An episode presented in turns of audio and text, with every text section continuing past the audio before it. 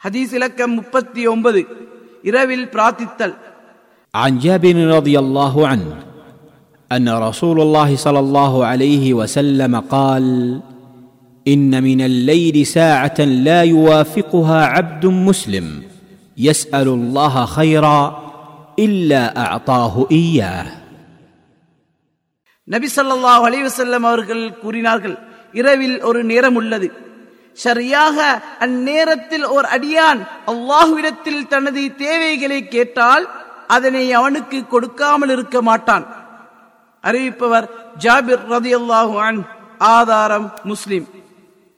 அறிவிப்பாளர் பற்றி முப்பத்தி இரண்டாம் நபிமொழியில் கூறப்பட்டு விட்டது ஹதீஸிலிருந்து பெறப்பட்ட பாடங்கள்.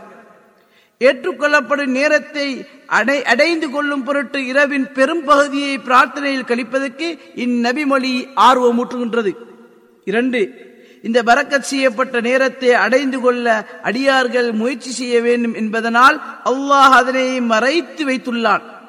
வெள்ளிக்கிழமை முழுவதும் அடியார்கள் பிரார்த்தனையில் ஈடுபட்டு ஏற்கப்படுவன் நேரத்தை அடைய முயற்சிக்க வேண்டும் என்பதற்காக அதனை மறைத்தது போன்றே இதனையும் மறைத்துள்ளான்.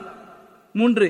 இரவின் அனைத்து நேரங்களிலும் பிரார்த்தனையில் ஈடுபடுவதை இந்நபிமொழி தூண்டுகின்றது. எனினும் இரவில் ஆரம்பத்தை விட இறுதி பகுதியில் தொழுகை துஆ இஸ்திகஃபார் ஆகியவற்றில் மிக பொருத் ஆகியவற்றுக்கு மிக பொருத்தமான நேரமாகும்.